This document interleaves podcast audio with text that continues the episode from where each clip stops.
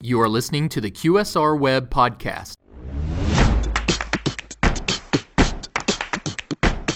Hi, everyone, and welcome back to the podcast. I'm QSR web editor and podcast host Shelley Whitehead.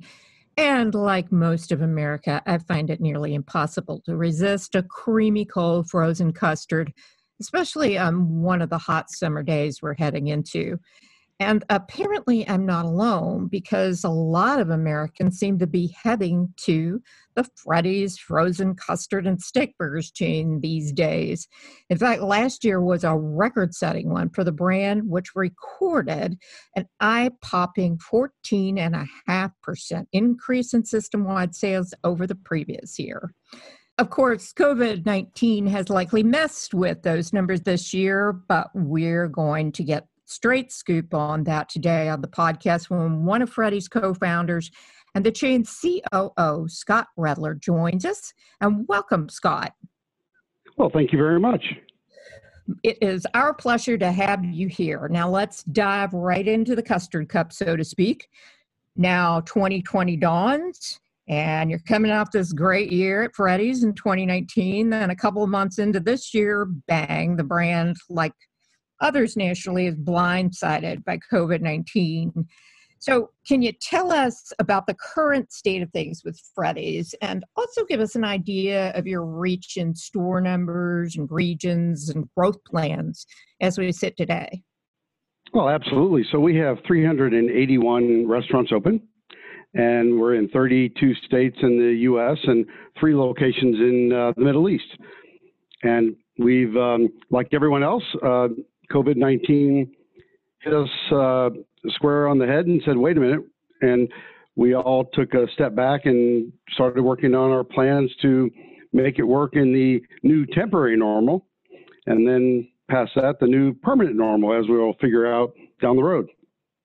Yeah, it is going to be a new permanent normal, isn't it? This has really shifted things for restaurateurs.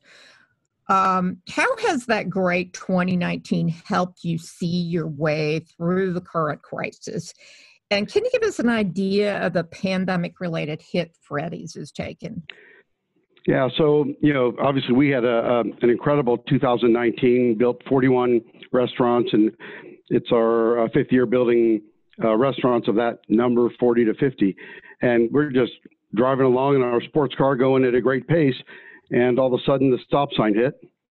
And trying to figure it out like everyone else in the country the impact to restaurants was immediate and hard. And our sales dropped uh, significantly. And we all said wait a minute. What does this mean? And how long is it going to last? And we asked ourselves all the same questions that no one else knew the answers to either. So we started uh, having daily meetings and um, with our senior management team and marketing and, and operations and trying to understand what we needed to do to move forward and what the best practices were going to be. It's painful, isn't it? It truly is. And understanding the number of lives this has affected. And, you know, we, we, we have taken the approach from the beginning that health is first. We want people to be healthy and safe and taking that approach and we're going to err on that side first. And then after we get that segment figured out, we figure out the um, the operational component and what we need to do and do better while maintaining the safety of our guests and our uh, team members. What kinds of changes have you made in the way you're conducting business now that you, uh, you know, you, you're thinking about retaining going forward? Well, so we're we're very fortunate that we have drive-throughs, and I've been in the restaurant business for a lot of years since I've been 15, so 45 years, and full service is really the bigger challenge because the, you know changing from a, a concept where you're doing you know 95% of your food in a dining room and 5% with carryout or delivery, that's a different scenario. So we're very fortunate that we had drive-throughs. What we did initially was go, okay, we have drive-throughs and we were doing carryout. And we put together a task force with our our team here, our operations team, and laser focused on what we do well in drive-through and truly what our opportunities were to help speed up drive-through while maintaining what we call the Freddy's way. And the Freddy's way is just doing things the right way. we cook all of our food to order, and that that's a non. You know, we, we will never vary from that. And we kept those programs in place and kept our burgers hot and fresh and fries fresh and hot, and moved forward with that. The Freddy's way. I like that. Yes. Uh, you know, um, what did you when you did the task force kind of laser focus, as you were saying, on the drive-through? What you decide you all did, you all do really well in the drive-through, and that you could really use to get you through this. Well, we started with, with our most important thing, and that's obviously utilizing the Freddy's way with hospitality and food. It's a lot harder to show great hospitality when your interaction with a guest is on a speakerphone and then uh, in person for a very limited amount of time while they're picking up their meals. So we, we made sure we focused on that and not varying any cooking processes that we had. We started to understand where our choke points were, what was really truly slowing us down, and understanding the time it takes to put an order in at a drive-through. Uh, and then the time it takes to cook the food. And, and we put some balance into that and shifted some of the roles that we used to do at the drive through window to the order taking process. And that helped us pick up some speed. Isn't that right? So is you think this might be something that you carry forth? We are going to come out of this faster in the drive-throughs than we've ever been. It's a little more challenging for a concept like ours when we cook everything to order, and we're very proud that we cook everything to order. We all know uh, if you're going to be bad, it better be this good. So if you're going to have a burger and fries and frozen custard, you want it right. We call that the Freddy's way, in great hospitality and environment. And when you're sitting there and you take a fry right when you get it in a drive-through, and it's fresh and it's hot and crisp and seasoned perfectly with our Freddy's seasoning, you smile when you take a bite of frozen custard you alluded to earlier, we make frozen custard throughout the day. We didn't want to take our product and and degrade it at all. We wanted everything to be just as it was so that we can take care of our guests time and time again. What have you learned about the brand, uh, its leaders and staff, and its customers through this tough time that I guess you will use to guide you moving into the future? You know, it's amazing to us that our our guests, the loyalty of our guests, and the understanding, and as these times have have come upon us, the amount of time that people will spend to get their, I'll call it a Freddy's fix. You need your Freddy's fix. Because when you sit down and you have your burger, fries, and custard, and done the right way, which we execute as strong as we can every every meal period, you're happy. You smile. When you take a bite of custard, you smile. It makes you happy. It makes your family happy. And I think the problems of the world go away for just a few seconds. Boy, do we need that right now. Absolutely. um, can you see, as far as when you say what you've learned that you're going to retain going forward, about, you know, you talked about the loyalty of your guest um, and getting that Freddy's fix is that something that you all are actively planning on highlighting as we move forward? For instance, I've talked to a couple of QSR restaurateurs who are saying that there's going to be a resurgence of love for fast food. Um, you know, when we come back from the from the, the lockdown state. Well, you know, I think we're going to. I think I think we've always had that. That that really comes from our beginnings when we started Freddy's, most of my experience in, was in uh, full service restaurants and some upscale full service service. So taking the full service hospitality, putting it into a fast casual restaurant like Freddy's, we did that from the beginning. What was critical to us during these times is not letting that go away. It is so important to our culture, to our team members, franchisees. Everyone comes in and goes, okay, I've got to have my Freddy's fix. I need to have custard. I'm going to have a better day because I'm having a turtle sundae with freshly made custard, hot fudge, hot caramel, toasted pecans, and whipped cream, and a cherry. And when you take a bite, you smile. The interesting thing about Freddy's is that our franchisees, typical franchisee, goes to a Freddy's, enjoys a meal, goes, wait a minute, this was great. Then they go back. Then they call us. and a lot of them have had other restaurant experience, some have not. And they've all learned the Freddy's way to do things with culture and hospitality and taking care of their team members and taking care of their guests. So we build loyal following forever.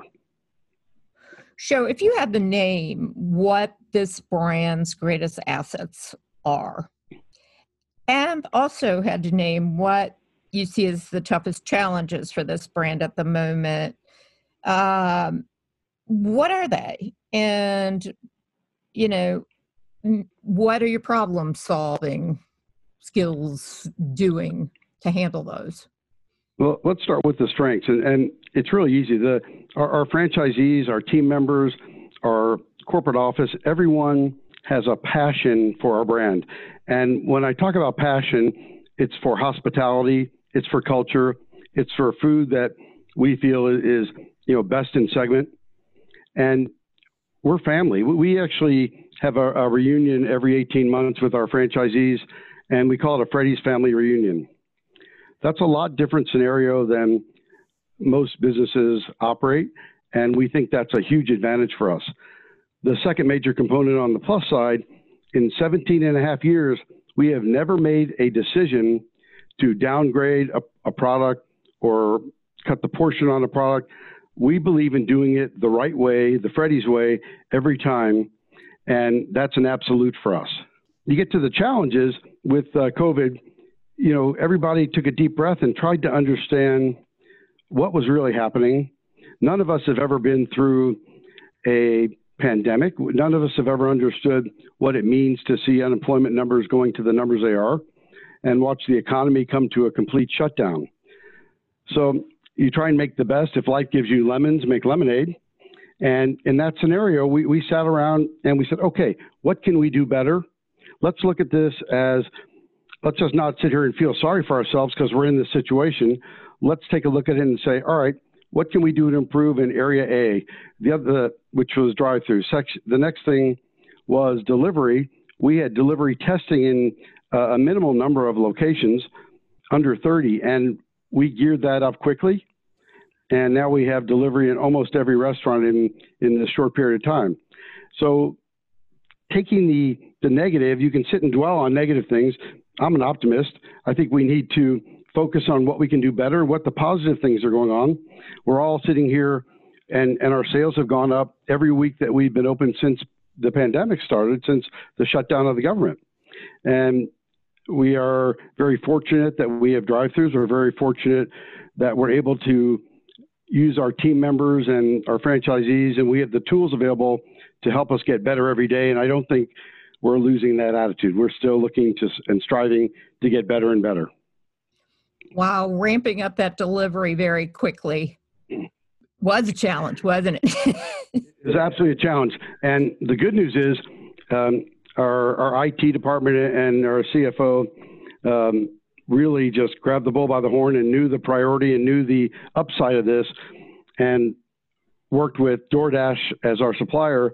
And everybody worked as hard as they could to get as many tablets out and you know with shortages of tablets and things like that they really did a, a fantastic job getting our system open and getting our system delivering because it did make an impact on sales and you say you're almost 100% now delivery um, across stores? we are so we have yeah we i think um, almost all the restaurants have signed up and there was a tablet shortage as you can imagine with other things and we are um, working to get past that but uh, you know, the guest, when you don't want to leave your house and you still are sitting there waiting for your craveable Freddy's, we think that's a great thing, and we want to get it to you and and get it to you as fresh and hot as we can, and satisfied your your Freddy's fix.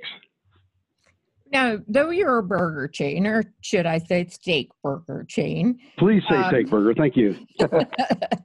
what about your non-meat offerings, like your veggie burger and cheese curds?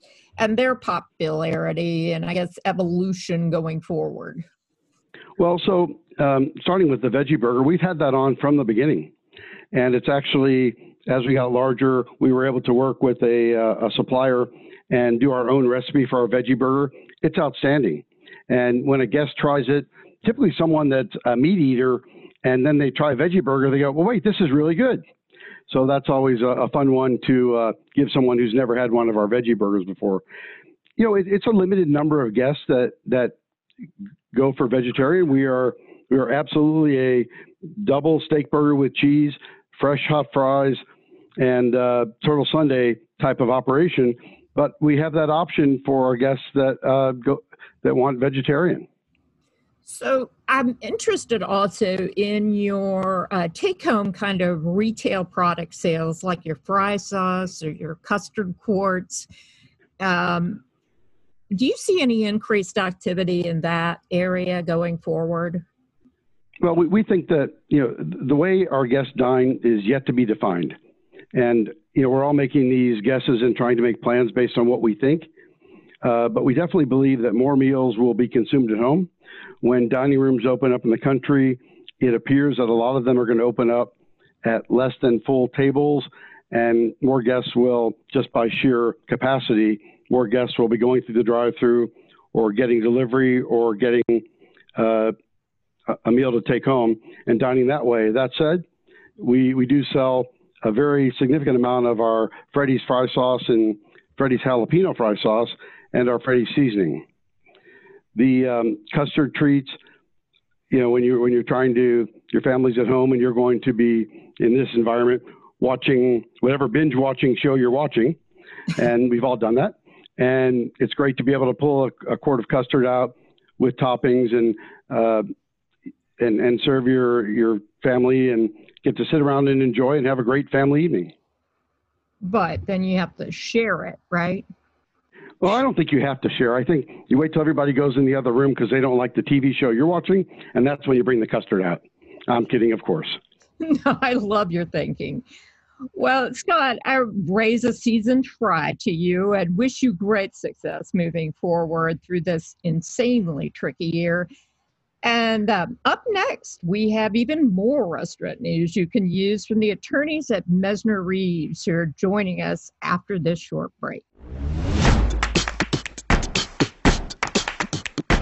All right, now we are back with two attorneys from the national full service law firm Messner Reeves, which shares a wide array of businesses, including U.S. restaurant brands. First, let me introduce one of the firm's partners in its corporate practice group, Rachel Farr, whose experience covers areas like corporate compliance, securities, and state and federal regulatory compliance issues, among others. And welcome, Rachel. Hi, Shelley. Thank you so much for having me. My pleasure. And next, please meet Messner's partner and the head of its Utah office, Torben Welch, who has built his legal expertise helping to resolve complex corporate real estate and intellectual property transactions across industries, including the restaurant business. And welcome to you, Torben. Uh, hi, Shelley. Thanks for having us. Well, it's great to have you. I think you're going to lend great expertise and take us on a deeper dive into some of the matters of really primary importance to restaurateurs right now. In fact, restaurant business leaders are now being increasingly forced to be agile in whole new ways and degrees with both their customers and employees. And part of that agility has certainly had to be around each brand's adaptation to an interaction with the U.S. Coronavirus Aid, Relief, and Economic Security Act, otherwise known as CARES Act, which I will refer to it as from now on. So, uh, initially, there was a lot of back and forth around how the CARES Act applies to restaurant operators. So, let's just start off by having you detail the types of exceptions that were made for restaurant businesses. Uh, sure, and there was a lot of discussion, and there remains to be a lot of discussion. But in the the main CARES Act itself, the accommodation that was made for the restaurant industry really is related to affiliation rules that the SBA has, and that means that uh, in most cases, a one-off restaurant that was owned by a much larger conglomerate would not be able to meet the SBA requirements of 500 employees. So by lessening those rules uh, and looking at each restaurant business, each location as its own business, that enabled more people to have access to the funds available under the CARES Act. So if you have some partners that were otherwise putting you over 1,500 employees, you wouldn't be able to tap into these funds. by making that accommodation and having just the affiliation rules loosened, the SBA is going to allow people, if you have 30 people at your specific restaurant, that's where your PPP funds would be able to come from. Generally speaking, all the other accommodations that are available to all borrowers are in place for uh, restaurateurs. So there's going to be no guarantee, no collateral that's required to be pledged to get some of these funds. And you have the potential to get 100% loan forgiveness with these funds. So uh, to the industry as a whole, that's very, very beneficial. If you're able to utilize that amount up to 75% for payroll expenses, you can get your employees back in place and you can begin as we slowly come out of uh, this, this pandemic fog that we've been in, slowly start to reopen your business. You'll have employees available to you.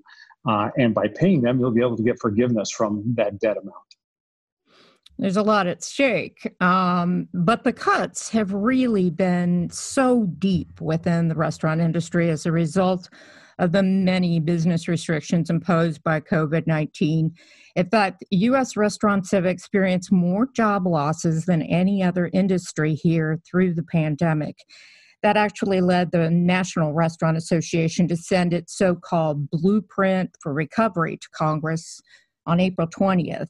So, how would this plan mitigate the employment challenges faced by restaurant operators? And similarly, can you explain what happens if a restaurant operator doesn't use all the funds they've obtained and wants to return them at the end of the period? Yeah, absolutely. So, just piggybacking on what Torben said, there's been a lot of ongoing discussion between the NRA and Congress uh, because that the you know, restaurant industry is such a huge employer. Uh, despite that, the CARES Act, of course, is not specifically tailored to the restaurant industry. And as a result of that, there's a lot of kind of elements of it that don't exactly work, which is kind of what led to uh, the NRA sending the blueprint to recovery to Congress um, a week or so ago. And there's three main programs that they are recommending that Congress explore that specifically target the restaurant industry. Uh, the first being the creation of a restaurant and food service industry recovery fund. Um, and what the NRA is seeking is about $240 billion specifically for restaurants and food service industries uh, to support ongoing operating expenses, to rehire and retrain their workforces, and to really provide a lifeline to reopen and readjust to what's going to be required of them in the age of social distancing. The second thing they're asking for um, specifically relates back to the Paycheck Protection Program. And what the NRA is recommending Congress do is replenish funding, which um, you know, as we know, it got a second round of funding, but to, you know, continue funding for this program, but also to fix the structural issues that really just don't work for the restaurant industry. Um, you know, things relating to the forgiveness formula don't take into the realities of, you know, restaurants not operating at the time. Um, you know the eight week period in which to use your loan funds to get forgiveness there's just some elements to it that don't really jive uh, with the reality of restaurants in this day and age and you know given the number of jobs that this industry creates, um, there's a big effort to try to make sure the Paycheck Protection Program really can work uh, with restaurants. Uh, and the final thing that the NRA is looking for is the creation of a tax credit or a grant program for quote unquote healthy restaurants uh, even when restaurants are allowed to reopen, there's going to be very different standards from a health and safety perspective. Uh, and what the NRA is looking for is a tax credit or a grant program for restaurants to help them and support them as they, you know, try to comply with new regulations, make sure their restaurants um, are safe as they open to the public. So, with those three things, the NRA is really pushing for a lot of support for the restaurant industry, um, and we'll all have to stay tuned uh, to see how Congress reacts to that. Wow, it's a mouthful, isn't it? Uh, it's a lot. It's a lot. It's a big problem and it needs big solutions. So, got a, got a lot of brains on it right now. Absolutely. Now, under the general heading of rehiring, what's the incentive for restaurant brands to put employees back on the payroll when they can make more money receiving pandemic unemployment payments through July 25th this year? So the, the, there's always going to be an incentive, even though these eight weeks start from the date you get your money, and you may not be open as a restaurant, and now you're already bound to try and spend all of this money within this eight week period. The incentive comes more from not only helping your employees, but getting everything ready to go to be prepared for the minute you do open up. Um, what we're hearing from a lot of restaurateurs, uh, they're struggling a little bit finding the right people to come in uh, and do the services that they need because they're not open. But as we begin to get this opening happening, you want your people and your best people ready to go as soon as you can. So by getting them to come back in and understanding uh, where your goal is as an owner of a restaurant, how you want to be ready day one when you're allowed to, that's very important. You also continue to build your business with your employees and your former employees if they were laid off or furloughed. You want to continue to have those really top performers that you had previously ready to come back to you. So, but by by helping them that way, you, you get a little bit of loyalty. This is we tell people now is a good time to go I don't want to say cherry pick or poach employees, but to find top performers at other restaurants that aren't able to bring them back. You can really take an advantage of this opportunity to bring some employees back or to hire new employees that you wouldn't otherwise have access to. So you're all ready to go as soon as you're allowed to be open. Anything to add, Rachel, on that note? Um, yeah, just to, to piggyback off Torben, in addition to uh, you know what the incentives might be, to comply with the actual responsibilities under unemployment, you know, employees have to certify that they can't find suitable employment. Um, so, to the extent that you know a, a, restaurant offers a job back to an employee that says they'd rather stay on unemployment, you know, they might run into some issues there. So, in addition to what Torben mentioned um, about you know preparedness and getting things back on track, there's kind of the technical legal component on uh, what your obligations are for your unemployment uh, reporting. Thank you. Now, um, lastly, we've learned that a lot of forward-thinking restaurant operators are taking slower sales periods now to evaluate vendor contracts. What are some key considerations and methods restaurant operators can use to renegotiate vendor contracts, leases, and other types of contracts? And also, does Messner Reeves have any resources operators can use to guide them through during this time? Absolutely. Um, when it comes to looking at vendor uh, contracts, leases, things like that, uh, the the key consideration for the restaurant industry is to lean on the relationships you have. Um, you know, more so than of any other industry, I know the hospitality industry relies on close relationships um, among everyone: cooks, vendors, uh, landlords. You know, that's just how it works. Uh, so when facing vendor negotiations we're telling people to you know start with an honest and open assessment of where you are and what your situation is everyone benefits from honesty and everyone understands that this is an incredibly difficult time. And think of it from the perspective of you know we are really business partners with all of the people in the restaurant industry who are supporting us. Uh, our vendors our liquor suppliers our employees um, how do we be good part good business partners with them with the limitations we have right now? Uh, present options to your vendors. You know if you need allowances if you need to make some tweaks to your existing relationship. Make sure you've thought through some different um, some different scenarios that might be able to work for the vendor. Uh, and that takes some pressure off of your vendor or your landlord or whoever you're negotiating with you know to try to solve your problem for you. Uh, present yourself as a problem solver rather than just presenting um, issues. Uh, think of it as a partnership. Lean on your relationships. Support each other through this time. Uh, and be creative basically um, in, in terms of other resources, uh, we really recommend you go to our, our website, Messner.com, has a COVID resource um, and guidance section where we list all the contact information for our response, our coronavirus response team, uh, which includes Torben and myself, as long as a number of other um, practice group specialists, um, all of whom are happy to, to, to speak with you about your questions and point you towards uh, resources. Torben, anything to to add to that.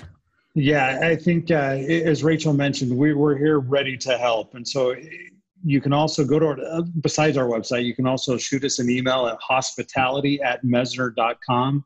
And to the extent you have some pandemic or corona issues, we are offering some pro bono services to restaurants up to four hours worth, where all of the attorneys on our team and all sorts of disciplines can uh, help guide you through some of uh, the hard times that you're having. So uh, we think it's important just to give kind of our expertise and what we've seen in representing a lot of clients that have already done this. So feel free to reach out to us and we can get you in contact with that. And like I said, we're offering some of these services at pro bono, which means free, and uh, we're happy to do that and happy to help the industry get back to where it needs to be. interesting, important, and complex information. So, thank you both, Rachel Farr and Torben Welch, partners at the national law firm Messner Reeves. And that will do it for today's podcast. We certainly hope you're taking away some usable information and that you'll have a great rest of the day and week. Until next time, take care.